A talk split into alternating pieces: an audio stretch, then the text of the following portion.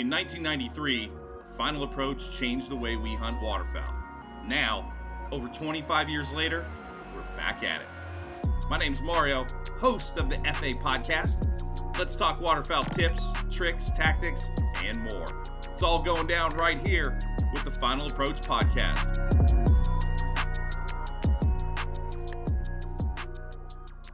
Hey, what's up? What up? What up there, DJ Mario? What are you doing? Driving? I'm driving, yeah. Yeah, what else is new? Yeah. Driving the life away. Yeah. We sold a farm that we had that my dad and I bought way back in the day to goose hunt on. A lot of the original videos we shot there, a lot of the Whistling Wing stuff where we shot all the neck bands and stuff. Oh, yeah. It's like 3 hours from my house, you know. My dad, he still hunted it, whatever, but with him passing, it's 3 hours from my house. I don't really have time to mess with it. Right. And, so we're selling it. I'm driving to the closing, actually. Oh, cool. How big was that place? 23 acres. 23 acres. But it was a good spot? It was right next to the refuge. Yes. It's the first fucking field they pulled over to go anywhere. Smash them up. Yeah. Oh, yeah. My God. Back in the day, it was lights out. Ah, that's got to be just perfect. Some things have changed and things like that. Sure. Yeah, but you're still next to the refuge. Yeah, it was a Smashville. So we're talking to Fred Zink Jr., Freddie Zink Jr. And what started a long time ago, and you know, it was funny. Talked to Ron, and he would always bring up, well, you know, once Grounds was going and helping Ron do stuff at Final Approach when it started, then it was like Grounds would kick back and settle in and go, Fred, you and Foiles, you guys go to the shows and do everything, and hey, Bob, I don't like them shows. I don't want to talk to the people. I don't want to be, you know what I mean? And so then you and Foiles get held the bag going to start selling blinds and calls and that's kind of, you know, how that kind of, you know, began. Was there a lot of people, you know, grinding at those shows on the waterfowl side? I started, actually, I met Grounds in 89 at the U.S. Open in Michigan City, Indiana. I would have been 19 years old, and I was one of the Knight and Hale double club. Right. And that's just what we, you know, that was like one of the better. That's kind of like one of the first short reads per se, right? Right. And that's what I was using, and we were shooting the shit out of geese, and I just had a natural ability to blow a goose call and duck call, you know. Some people have a natural gift at things, and I was fortunate enough to have it. And I met Grounds up in Michigan. My dad and I, we had a salmon fishing boat up at Benton Harbor, St. Joseph, but we used to drive up there. It was like 4.5 hours, and we drive up there. I seen this flyer that said U.S. Open Goose Calling Contest. I was like, man, I got to check that out. So my dad, he's into everything too, you know. And right. So we drove over there, and man, it's just like, I think there were 40 callers there, you know. And obviously Grounds is one of them, but he had, you know, all of his pro staffers, all these people, and then Sean Mann and Keith McGowan and Knight and Hale was there, Randy Bartz, Flagman. Oh my God. Just like Al Dagger. I mean, the list goes on and on and on and on of the people that were there that were like at the top of their game, you know. And it was kind of weird that day in 1989. I met like 15 or 20 people that day that I'm still really tight with, you know, long time after that, you know. And they were like icons and right in the sport, in calling world or right. The, you know, goose hunting world, guides, whatever. And that's how I got started. And I bought some calls from Grounds. I think I bought a dozen variable tone honkers, right? And Grounds, he's got really curly hair, man. And he used to have like an afro. Yes, he did. It was the craziest shit. Yes, oh my God, did. It was the craziest shit you ever seen, right? And he had this hat on, Tim Grounds, and he always folded his bill like about like the circle of a pop can. It was always really tight. Oh, and he had a pro going everywhere. And he's like, hey, Bob, let me show you how to blow this deal. And he was smoking a cigarette. He took a big draw of his cigarette, threw it down, and blew the goose call. Like, I was like 2 feet away from him. Blew spit smoke. And smoke all over me, you know. I was like, wow, that's the coolest thing I've ever seen, you know. And that's where I met Grounds, and I bought a dozen variable tones from him, and I sold them in like a week. Oh my God. Like all my hunting buddies, my uncles, or whatever. And then I stopped at his house. My uncle Steve and I drove down to we drove down to Arkansas to pick up these DuraCraft 20-foot DuraCraft boats back in the day. It was actually the Ward family. Oh yeah, the people that make War Eagle. Yeah, they actually were the original owners of DuraCraft, right? Oh my God. And they sold that, and I think it was Conway, Arkansas. They sold that. Yeah, that sounds right. Eventually started War Eagle later, but we drove down there. We stopped by Grounds' house. On the way back through, you know, he's like, hey, Bob, I'll be there. And a knock on the door, nothing. He's been at a DU event the night before. He got all hammered up. Shelly come to the door, and my uncle and I were standing there, and Shelly, in her day, was built like a brick shit house, right? Oh, my God. She had this little 90 on it. My uncle looked at me and goes, hello. And here comes Grounds. He's drunk out of bed, Bob. You know. He looks like he's been ran over. And bought a bunch more calls. Oh, my God. And that's kind of how I got started. So I started selling Grounds' calls like 89 or 90. And we started Zink Outdoors. Oh, excuse me. I started selling Grounds' call in the early 90s, you know, 89, 90, 91. And by... the late 90s, like 1998, I started a little mail order company called Zink Outdoors. Right. And I had Grounds' calls in there. I had Duck Commander, Pattern Master, Final Approach, Mossy Oak clothing, Outlaw Decoys, Pattern Master, everything that was hot. Island decoys, you know, like kind of like the decoys you make. Yeah. Mario, foam decoys, you know, and I paint them and sell them and do some cool shit like that. And so that's kind of how I got cranking and going, you know. And then I met Foiles later on, and or before that, and then, you know, rest is history. We started traveling around doing shows. But to answer your question, back in the day, you know, there wasn't a Cabela's or a Bass Pro or a Rogers on every street corner. Right. No mail order. And so the only place you could really buy cool shit was at those shows, because they were like the pros were going there. Like it'd be guide services there, and you know, people pushing their own merchandise calls and custom decoys and cool shit.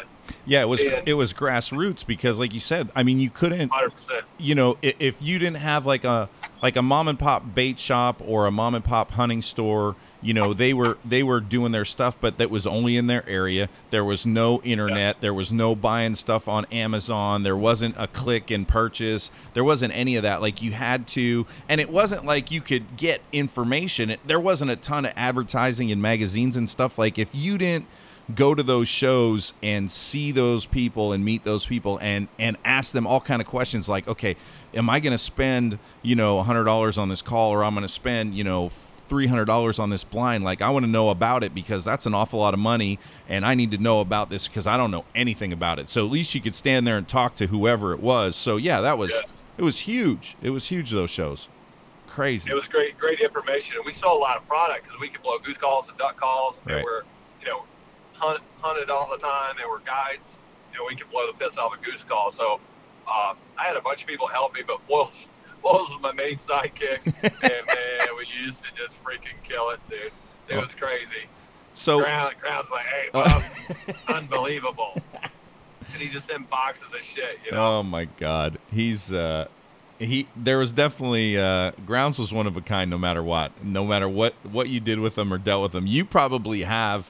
I would think that you might want to sit back and maybe write some of these stories, or just freaking tell them and record it and just put it somewhere, because I would say probably you might have the most stories of him and some of the funniest ones, because I've heard a ton of them, and, you know, your stomach hurts after one, and then you hear the next one, and then you laugh harder on the next one, and oh my God, it's like one after the other, just pissers. Yeah, he's without a doubt probably, just because of who he was, probably one of the, he didn't mean to be funny. Like, he wasn't like a comedian type of guy. It was just him, you know, his personality and the way he looked at shit and the way he talked and stuff like that. It was just like, well, and the shit that happened to him. Trying to be funny. He was never trying to be funny. He was just funny, man. The shit that ends up happening to him, and like you said, the way that he looks at it and then tells the story, it's like, yeah, freaking lights out. Definitely lights out. So you start selling stuff, helping Ron, and then, like, you know, you were just like, whatever, like pro staffing, helping Ron, whatever the case may be. So then, you know, when does the opportunity to go to Avery and like, how does that happen? Because that sets up kind of the war at retail, you know, later on, as Final Approach and Avery start banging heads. So how does that go down? Because that's a huge piece. Like, if you don't go there and start that, I'm not saying that, you know, they don't start making layout blinds and decoys, and I don't know what happens. You know what I mean? Everything kind of happens for a reason, and then it changes, like, the whole scope of the waterfowl category. I think it comes down to Ron and I actually were in business together prior. We started, Final Approach, and then I was 50% owner of Final Approach Outdoors, which was a company that made accessory bags. So we had blind bags, backpacks. Yep. We had I think we had four and a gun case, 4 or 5 items. And it was called Final Approach Outdoors, and him and I were 50-50 partners on it. And it was just a struggle from the standpoint of they're all the way on the West Coast, and I'm Ohio, and inventory, and at that point, that was before a lot of technology of, you know, Google spreadsheets and where everybody could just log on. Right. To be honest with you, it became a nightmare from the standpoint of tracking product and who owed what, and I gotcha. It just became so complicated that it became toxic on our relationship a little bit, you know, where I just wanted out, and I speak for Ron, I'm pretty sure he wanted out too, you know, and it wasn't working. It was working prior, as, you know, being friends and me buying blinds and selling at shows and helping him market, advertise, and do all that stuff. But when we got business partners, that's the biggest struggle in life. Most partnerships don't work, and this in case was one that wasn't going to work, and we just started to part ways on the back deal. But that didn't really change things as far as you know, using the blinds and things like that. I think, you know, Foiles and I, we were traveling around. Foiles is an iron worker, working his ass off. You know, that's hard work, and it wasn't year-round work per se. And he wanted out. He wanted to do something new and different, and I did as well. Right. Yeah, I mean, it's the. I tried to get hired. I talked to Tim about, you know, going to work for him and running the duck call side of things for him. Right. And we talked about it for, you know, over a year. And it come down to where he didn't really want to grow. He wanted to keep it small, and I got that. And but I knew I was doing excavating, family-owned excavating, and although I liked that business, I worked with my dad, and that was a struggle. That's another partnership, right? Right. And, that's family and work. It got to the point where I didn't want to dig holes the rest of my life. I had this passion for waterfowl and hunting, but mainly I've always had a passion to design and develop things. And, you know, I knew I wasn't going to have a partnership with Ron because here, you know, hey, we just did this bag thing together, and that was a thing in the ass. So what's the chances of me doing the blind thing with you? Right. And, I had some ideas on how to make a blind collapse down and make it so it was more packable. Because living in the Midwest, there's a lot of times you can't drive it. Feels where Ron, he didn't understand that philosophy to begin with, simply because of where he hunted. You know, most of the fields out there where they're hunting, they're driving in the fields, or it's just a different situation. Right. And I had this design, and I made it. I actually had aluminum bender that I borrowed from a friend of mine. It's an electrician for conduit, and I bent up all these blinds, you know, out of conduit, galvanized conduit, like half-inch conduit. And my sister-in-law has a sewing machine, and I bought some cotton Mossy Oak Shadow Grass, and I designed the finisher blind frame and the concept, and her and I sewed this cover together, and that's how we put it together. We actually made it in her kitchen, you know, the first cover, and put this thing together, and it was a full front, you know, a blind. It was the finisher blind, right. That's what it was. And it was a line that would collapse down. It was real small. You could store it in trailers. It didn't take up very much room. You could actually carry it out to the field because original Pro Guides and Final Approach blinds were big and they were light, but man, they're like carrying a 4x8 sheet of plywood out in the field, you know, if the wind was blowing, just a nightmare as far as trying to carry in. So that's how I kind of got started. And I did a presentation to Tom Matthews at Avery at the Ducks Unlimited show in May of 2000. I showed it to him. He's like, hey man, you think you can do another one here in an hour? I have my entire sales force down here at the DU Festival. They're going to be here. We're going to have a meeting. And we've been trying to figure out how to make a lay-down blind for, I don't know, 2, 3, 4 years, whatever. We've never been able to make one fold down like that. Would you mind doing the presentation? And so we did. And he called me like the following week and goes, hey man, this is kind of what I'm thinking. And he gave me an opportunity to, I didn't go to work for him, gave me an opportunity to design and develop that blind for manufacturing and give me a multi-basis deal on it. And I said, yeah. Right. You know? So you had the design before you had design, you were just sitting on it. Were you worried about, you know, presenting it and showing it and somebody ripping you off? I know that like that's hindsight now, like now you're always trying to, you know, watch what you do, but were you worried about that back then? No, probably two things. Number one, I was probably not smart enough to know. And right. Number two, being a construction worker, I figured I'd just beat the hell out of somebody's head. I didn't really even cross my mind, you know? I look at it because I see it happen a lot. Oh my God! Now you gotta be careful. But in those days, you know, times have changed. Days, man, the hunting world was really small, right? Even smaller. They wouldn't have any manufacturers, and handshakes meant something. They mean something today, less today than what they used to, but.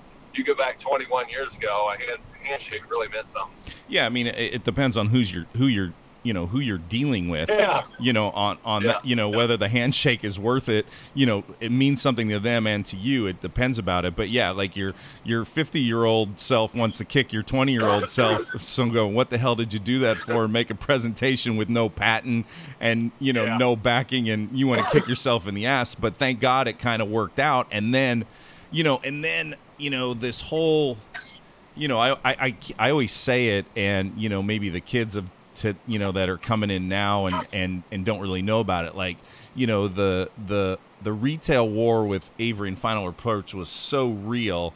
And it was like, you know, at the box stores, you know, whether it was a Cabela's or it was a Bass Pro or it was a Max or Rogers or whatever, you know, you would literally set up across the aisle and it was who was going to hang their banner bigger, who was going to have more staffers there to sell more shit, like who was going to outdo the other one, who was going to win more contests if there was a calling contest, you know, and it went on for a while, and I'm not saying it wasn't neck and neck the whole time, you know what I mean?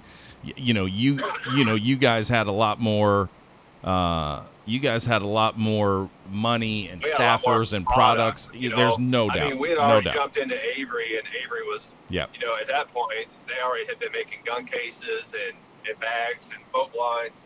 And so they had a pretty good SKU count.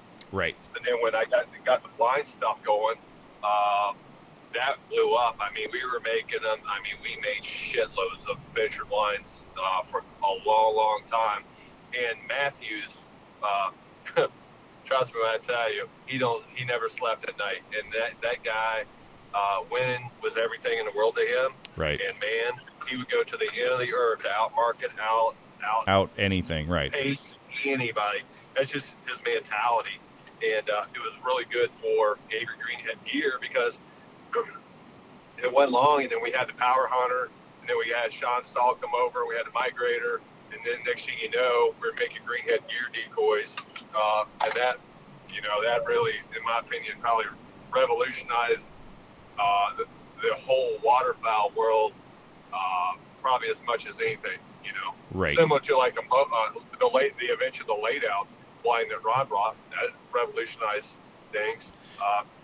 We didn't really revolutionize, you know, all of a sudden we got decoys, but what Greenhead Gear was able to do, what we were able to do is we actually could make a really good quality decoy at an affordable price that looked really good, because I spent so many days in China. You know, I've spent almost 700 days of my life in southern China making decoys, sitting in the paint lines, actually painting decoys right next to the workers, learning and showing them, spending time after day. I mean, I've even paid, you know, income tax in China, because in 2004 I was in China more than I was in America, right?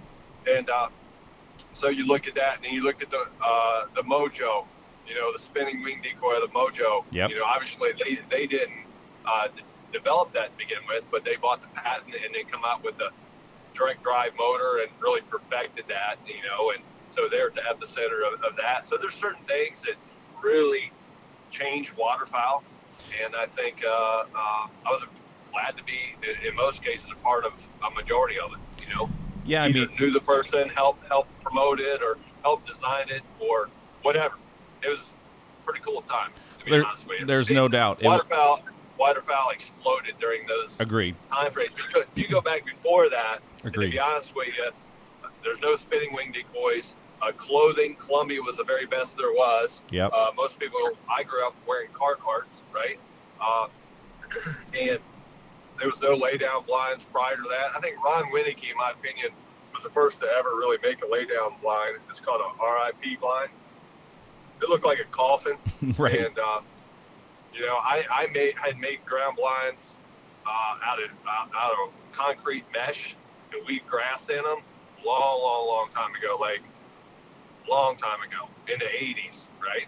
And when I would lay down the fields, and that's how I'd hunt, but you'd have to flip it off of you and stand up and shoot, or, you know, sit up and shoot. Right. But the geese had no idea. But just to be part of that revolution and that evolution and all the design and development parts of all those categories has been pretty cool.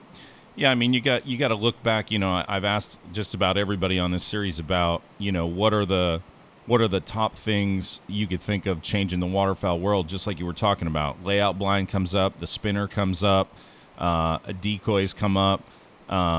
You know, we talk about what the heck else? I'm trying to think. There was, I mean, you could look at Pattern Master, and you could look at that choke tube. You know what I mean? And that system and that patent. You know, that was another. Yeah. That was another thing that I think was revolutionary and changed, you know, shooting. Obviously, you know, a lot of the ammo companies and what they did. But, you know, a couple of those products, you know, changed the whole game. You know, the short read, I mean, once the short read starts. Yeah, I was going to say, the short read was probably one of the biggest things as well. So because, obviously, there were some people out there that were making it. Keith Hess.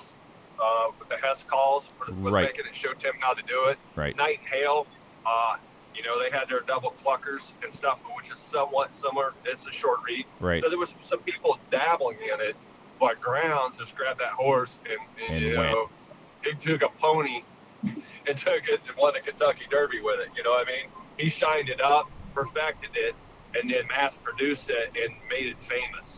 Right. So he was, even though he didn't come up with it, he's the one, without a shadow of a doubt, that made it what it is today.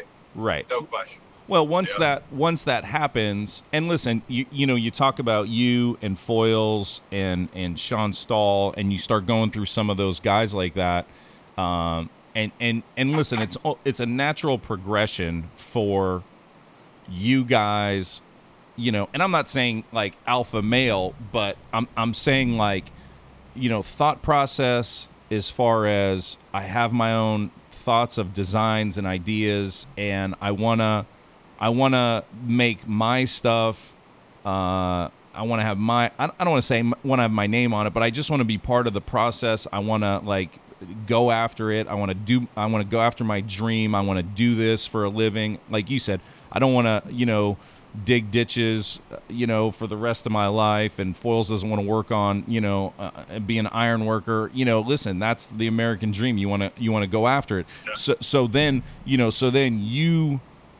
start making calls. Foiles starts making his calls. I mean, who else is going at that time? You have Sean Mann. You have, and it was like R&T and Buck Gardner, like Butch and Buck were kind of going in the South with calls. I mean, but on the goose side, it's Grounds and you and Foiles pretty much, and Sean Mann in the East. Yeah, that's it. Yeah, really. Yeah, and then that's pretty much it. And Bill Saunders popped up a little bit later in the West, you know, on the West side. Yep. West Coast. But with that being said, you know, when it comes to goose calls, Grounds, he just dominated everything, right? He was the first to have that balls to say, hey, I want $150 or $200 for a curly call, you know? And he created that mindset. I mean, you look at variable tone honkers and you look at half rates and all that. I mean, he was getting $50 for a call that cost him about $2.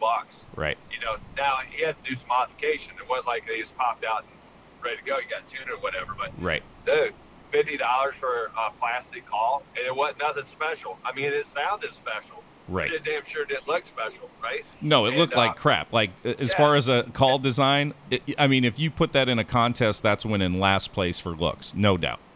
Oh, yeah. It just sounded unreal. Right, and that's the thing.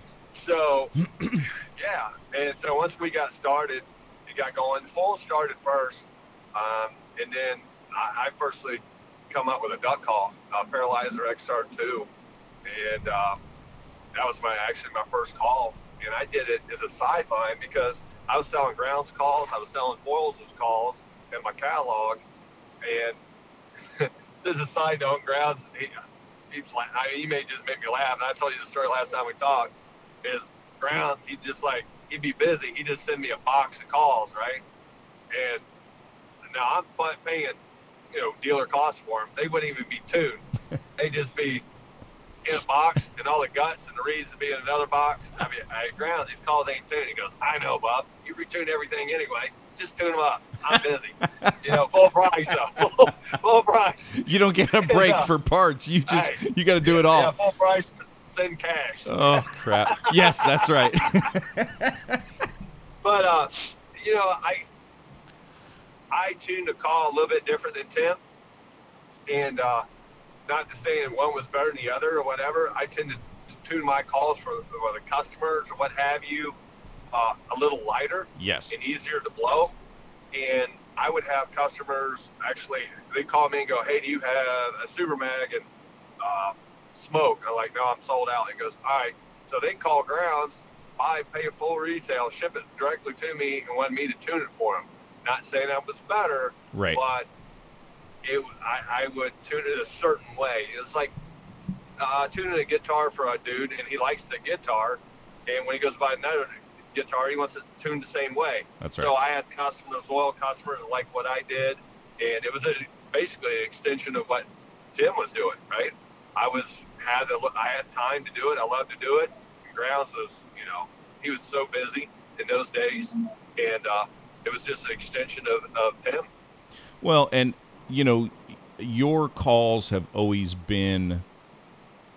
I always say on the goose and duck call side, I would always say, you know, if you get a Zinc, you know you're getting something that's extremely user-friendly. And user-friendly doesn't mean, you know, like if you're a really good caller, you can't run it. It means that if you're just getting started or, you know, you don't call a lot or whatever the case is, you'll always be able to pick this up and run it and be effective on it. You know, that's always been the deal right there. Whereas you said, you know, Grounds, it's a little, you need a little more air. You know, I being out West was, you know, I learned on a Saunders, you know, and then when I picked anything else up, I overblew it because his were at that time hard to blow because Bill's a big guy and puts a lot of air into it. So he's tuning them that way. So when you get it, you know, I could blow the ass end out of a horse. You know what I mean?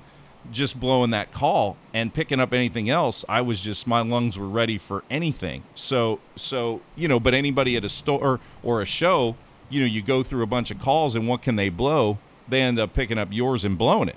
So it's definitely, you know, different styles and different ways of looking at things. I always tried to design and develop calls for that for the average or the above average hunter. Because I knew a guy that really knew what he was doing would retune the call or put a stiffer read in it, and he'd be off to the races.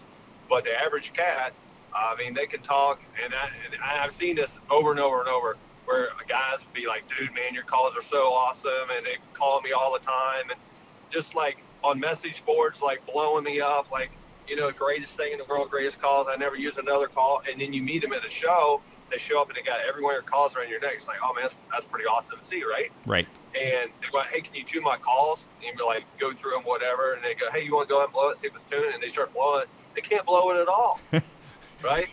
And so there's so many people out there that are not at the level. Now, I will say the level has changed and continues to change to a much higher level. The amount of people that can blow calls today versus 10 years ago versus 20 years ago is a totally different number. Back in the day, man, unless you're from Southern Illinois, Kentucky, Tennessee, Delaware, Eastern Shore, Maryland, or whatever, those were the hotbeds, right? That's right. And those guys were professional guys, and the greatest callers in the world come from those spots, goose hunting, simply because the goose hunting was the mecca. Right. But you get outside of that, and man, it was few and far between people that could blow a call. And, you know, the first technology or the first really media put out there was Grounds with VHS tapes. But unless you had a lot of talent, it was hard to understand what the hell's going on, right? But with digital media and all these retail stores, the quality of calls is 10 times better than what it used to be.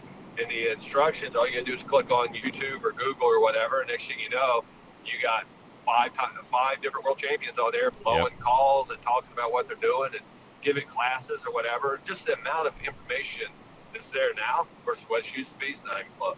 Well, and you talk about the hotbeds, right? And you talk about, you know, where, like, say where the goose hunting was good or where the duck hunting was good, and there was a lot of callers, or if there's a lot of guides and guys had to kill geese to make a living and stuff like that. But also, like, when you got onto the whether it was a company or the calling circuit, like if there was somebody in a town that was good and had been to the world championships and been to Stuttgart or whatever the case may be and was willing to teach other folks, then all of a sudden that became a hotbed, because then he was teaching some proteges, let's call it, or some, you know, younger kids, and then they were coming out of there. So, you know, like Iowa, for instance, you know, you pick that and you go, you know, Iowa and duck calling, you know what I mean? Because if you have somebody there that all of a sudden is going, you know, Todd Copley or whatever, he comes out of there and he teaches a couple other kids and they come out of there, like, forget it. Then it's a hotbed. So that totally... And then that totally turns the industry and puts Iowa on the map, or puts, you know, somewhere else on the map. So, and that totally changed, you know, everybody's outlook on a place then, you know. So that absolutely happened. The other thing that really revolutionized all this stuff was just the amount of Canada geese. Yeah. Growing up as a kid, to be honest with you, you very seldom see Canada geese in most states. Traveled around. My dad used to show horses. And so we travel every state you can imagine. And I've been all over the United States since I was a young man. You know, I was a kid, right? And my dad was into elk hunting, so we'd be in Colorado, Wyoming. He'd be mule deer hunting. I'd go with him and stay in camp and stuff like that. And I'm in the United States, and you just didn't see Canada geese, man. They just weren't around. And with the comeback that the giant Canada gooses had, I remember we killed, I think it was about 81 or 82, we killed like 9 geese in a year in Ohio, right? Front cover, or right inside the page, because there was no Canada geese. That was a big deal. You just didn't see them. And by 1986, 86, 87, there was a lot of them. By 1988, dude, they were everywhere. And, you know, a couple hundred of them during that year in an hour blind. And it just exploded. It was happening all over, you know, Michigan, right. Indiana, Ohio, Pennsylvania, New York, all these places. Next thing you know, they're scattered everywhere. And because of that, hunters started hunting them. They had that early news getting in golf courses. Yep. It's just been, to be honest with you, it's been a conservation achievement. And most people look at it like, oh, there's candy geese everywhere, no big deal. It didn't used to be like that, man. That was a great thing. And a huge success in the conservation side of things is the Canada goose. Right. Probably one of the biggest ones in history. Yeah, and that changed the whole category of what to sell. You know, layout blinds, yeah. Then goose decoys, then this, then that, and then calls. Yeah, because if they're not that abundant, that doesn't happen. You know, you said, you know, Saunders came along later. Well, that's when the boost here of geese kind of happened out west. You know what I mean? If that doesn't happen out here, you know, that doesn't get going. Like, we just had a surge in the past 5 years or so of snow geese over in eastern Washington where Bill is. Like, so now that whole flyway is changing again. So now there's like a boom of snows.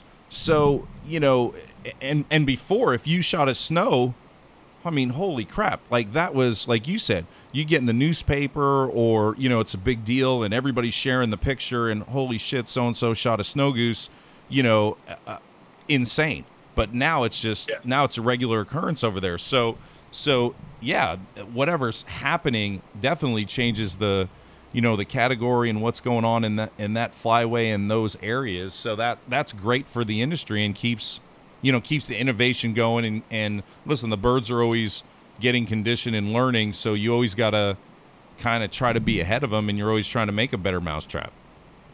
Yeah, 100%.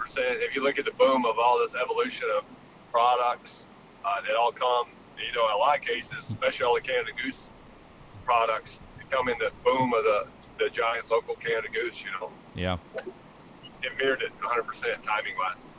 Yeah, and I mean, you know, listen, when, you know, the duck numbers were really good, I guess, going through that section when the spinner pops out, right?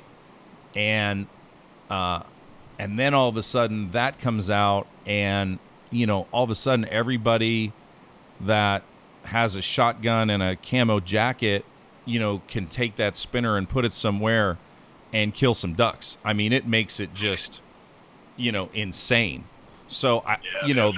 When it first came out, it was insane. Like, it's still effective on young ducks and field ducks and sunshine. And there's still a place for them, no doubt. Yes. But when they first come out, it was insane. Everybody has a story, you know. Everybody I talk to in this series, everybody has had a story about a spinner, you know what I mean? And the first time they used it, it was life-changing on the waterfowl side, you know, for hunting. There's no doubt about it. So 100%. I remember being, we were at a SHOT Show and Grounds goes, "Hey, Bob, come here. You got to see this deal." And there were two guys that come out with them in California. Was it a Fail Attraction? What was the first spinner? See, and that's what Ron couldn't remember the guy's name. He said it was Dave something he thought of, and it was in California, and then Mojo ended up buying the patent. And that is correct. And then it goes off from there, but I couldn't remember it either. So, yeah, it would have been like, so the patent expired last year. It was a 19-year patent. Right. Mojo's. So when you look at back about 20 years ago. Yeah, it was like 2000. Yeah. Would have been 2000, like somewhere in there, or 99. Right. Yeah, exactly. I think it was, I think we're in Atlanta at the SHOT Show down there. Gotcha. And Grounds like, "Hey, you got to see this deal." And I walked over and looked at it, and I came back, and the guy had video of ducks landed on it and stuff, you know. I come back and said, "Hey, what do you think of that deal?" I go, "Man, I don't know. That's kind of odd to me. I can't believe it worked." He goes, "Hey, Bob, I want to give me a couple of them." And he was right and I was wrong. He was pretty convinced because Grounds is convinced about on anything. But I was a little skeptical, man. I was wrong, dude. Oh, my God. that thing was unbelievable, right? Well, but here's the other thing. Like, on geese, it's, a deterrent for the most part. You know what I mean? If you don't shut them off. Ain't that something?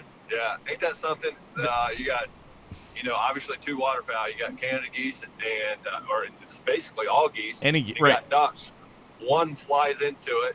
It tries to land on it, and the other one won't come within 100 yards of it. It's a magnet. It's kinda, yeah. One side is positive, the other side is negative. There is no doubt, no other explanation, no nothing.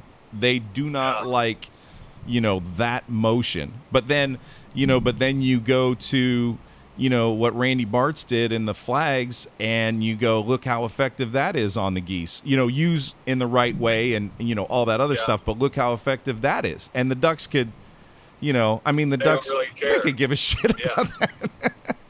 Yeah. They could care less. Ducks and geese are, even though from outside looking in, you would think would be similar or exact, but to be honest with you, and more cases than not, they're almost exact opposite. Yep. Of how you hunt them, why you hunt them a certain way. I believe their vision is totally different. And how they see, I don't really think that ducks can see UV colors to the same degree as Canada geese or all geese. Right, all geese, right. Specks, right. Certain light conditions. Geese are almost impossible to decoy, and those same conditions, ducks come right in and land, but geese will flare at 100 yards. There's something to it. I don't know what it is. It's definitely vision, and I'm pretty positive because the light condition usually happens that it is definitely UV oriented, 100%. Right. Yeah, like you said, the more you think they're the same, the more really they are polar opposites on a lot of stuff. There's no doubt about it. Listen, they've evolved. And they evolve as the products evolve, and I always say they don't really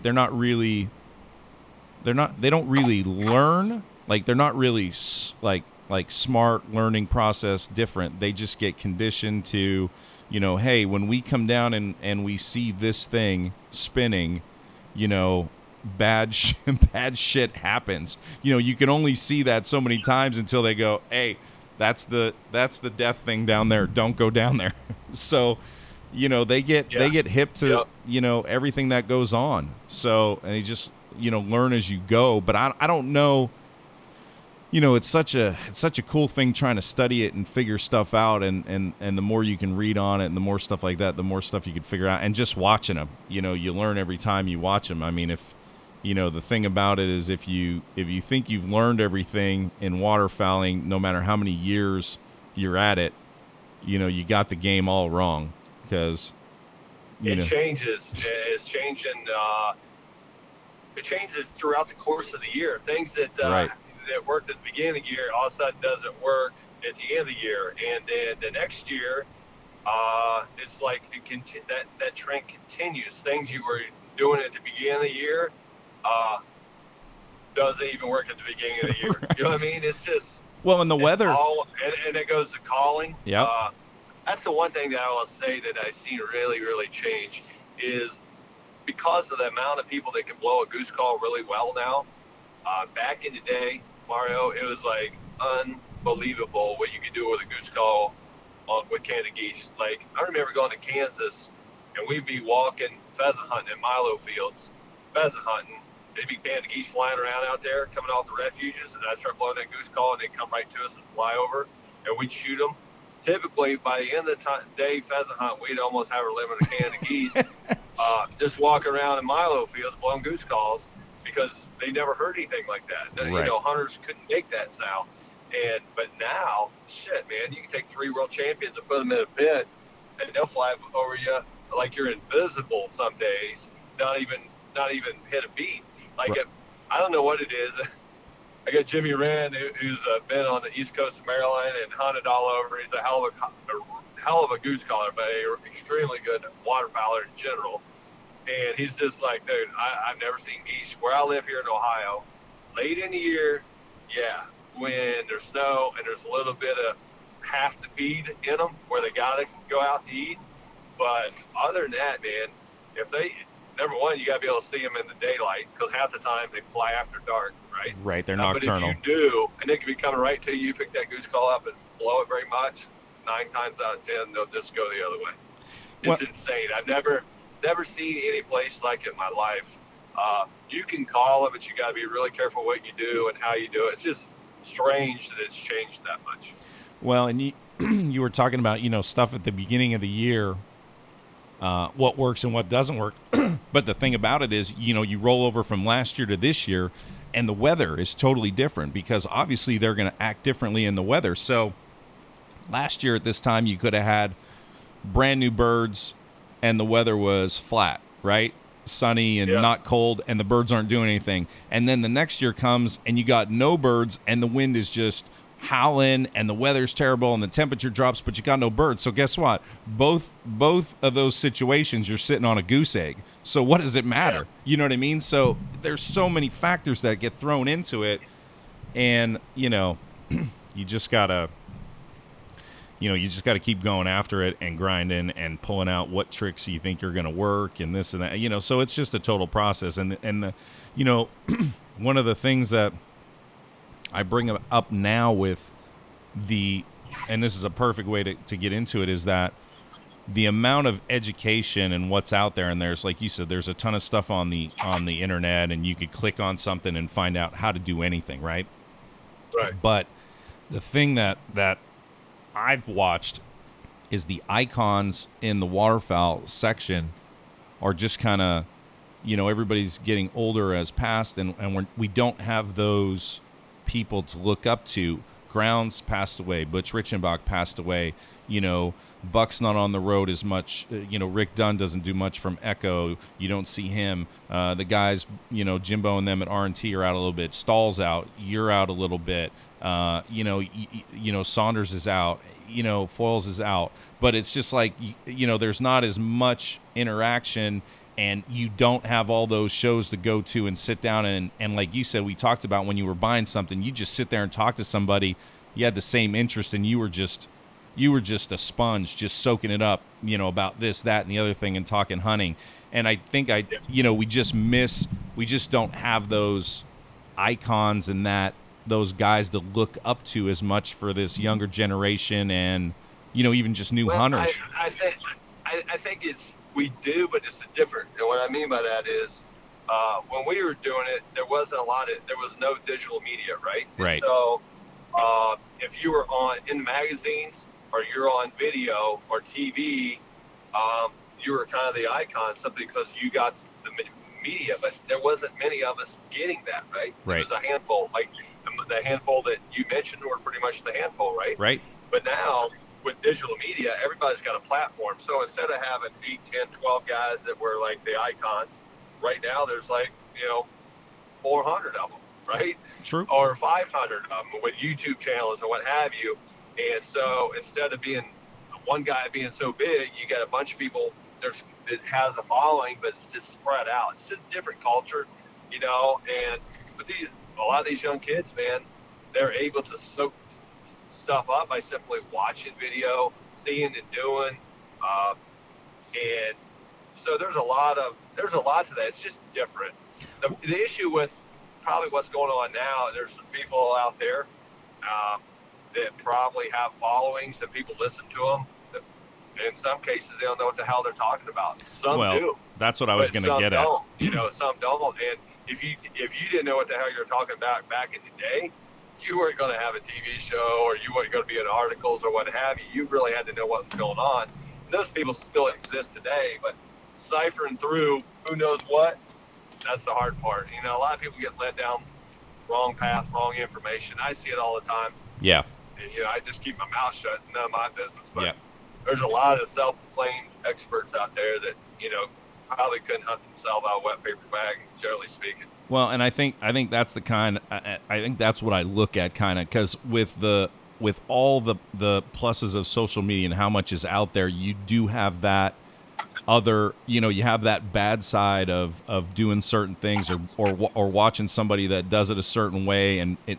I'm not saying it's not the right way. It's just a different way, and maybe it's just not the best way for the sport or this or that or whatever. So, yeah, you do have that, because back in the day, you know, if you saw somebody at a show or you saw somebody, just like you said, TV, video or whatever, they earned it and got on and were just, you know, like they were true stewards of the sport and were there for a reason and the whole deal. But now it's just like anybody that, you know, like, listen, you don't have to take a test to put something on YouTube.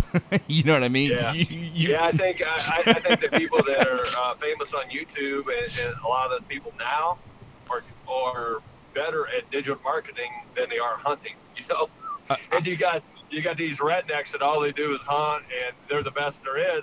They don't want to be on social media.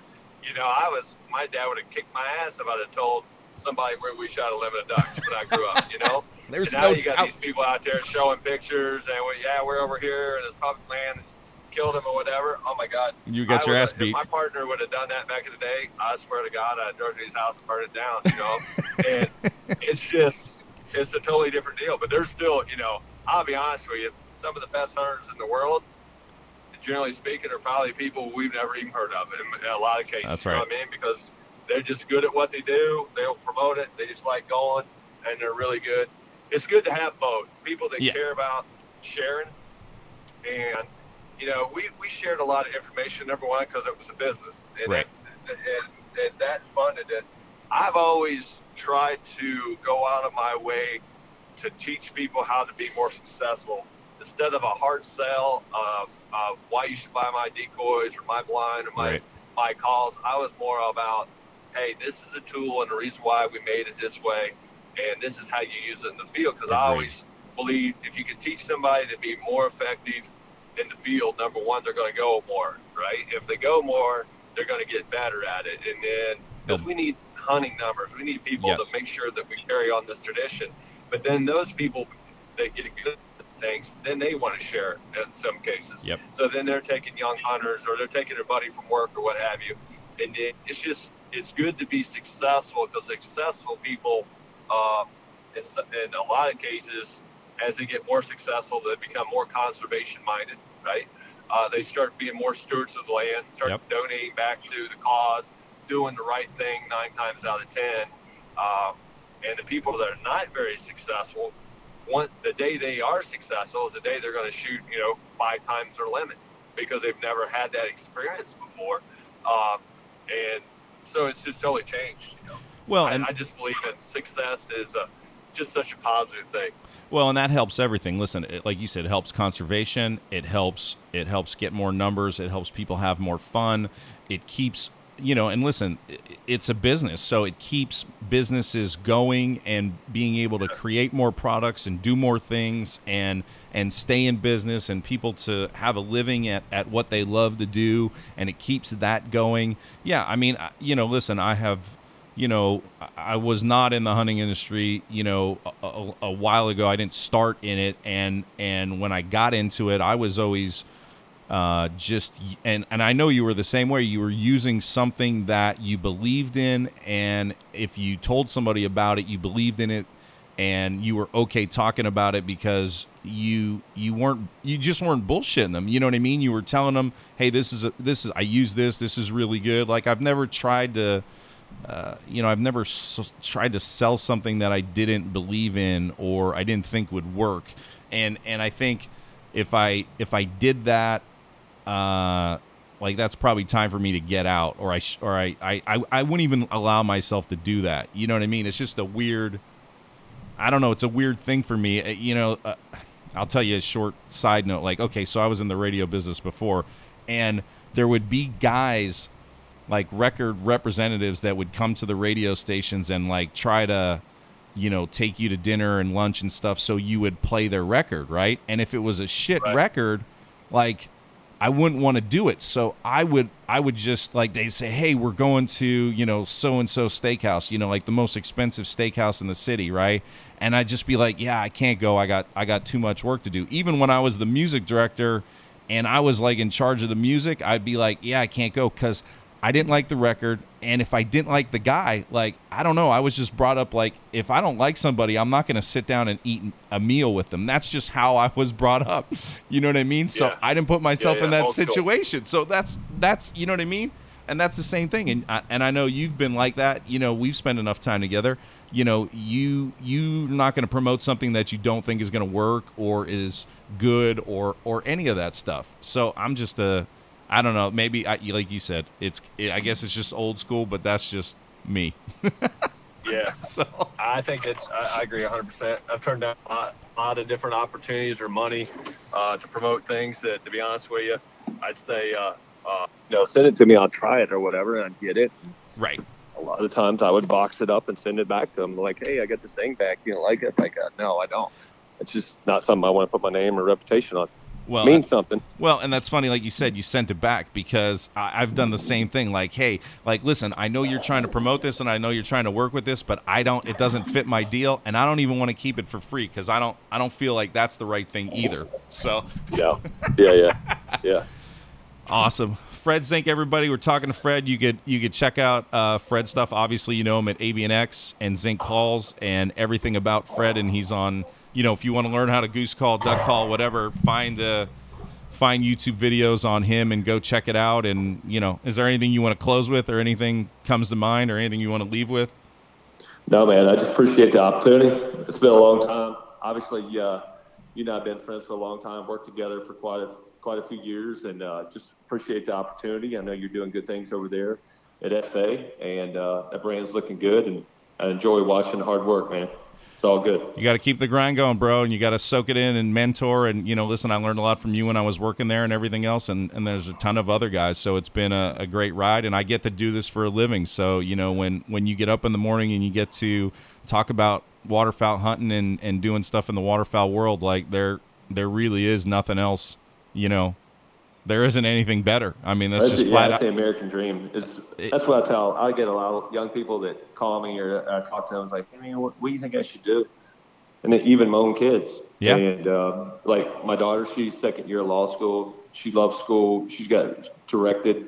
She knows what she wants to do. Gunner, he doesn't really know what he wants to do. And the information that I give him is simple. If you find something you love to do. That's right. So you never have to set an alarm clock. That's right. You know, I never set an alarm clock unless I got to get up at 3 o'clock in the morning to go to the airport because I wake up early and I'm ready to go every morning because I do something I love to do. That's right. And I have for a long, long time. And it makes a difference because huge. You never want to be caught in a job. You know, a lot of people get caught in a job or in an area where it's making ends meet, right? They got to make, and I get it. And there's more people like that than there isn't. But if you're able to do something on the side, and that's how I got started. Like, I did the construction excavating, and I like that, to be honest with you. I didn't dislike it whatsoever, but I started this selling calls and decoys and all this stuff on the side, and then guiding on the side and blowing and calling contests, and started making a living as a side business. And once that side business got big enough, you know, like my first employee was field huddling, my second one was playing, right. You know, and so when it was all said and done, I started, and I had a business. When I hired those guys, I was, you know, working for Avery, Greenhead Gear. And I started Zinc Halls in 2000. I took my first true paycheck out of Zinc Halls in 2009. Okay? There's a lot of people that go, oh, you know, making your own business or whatever, man, you make a lot of money, that's horseshit.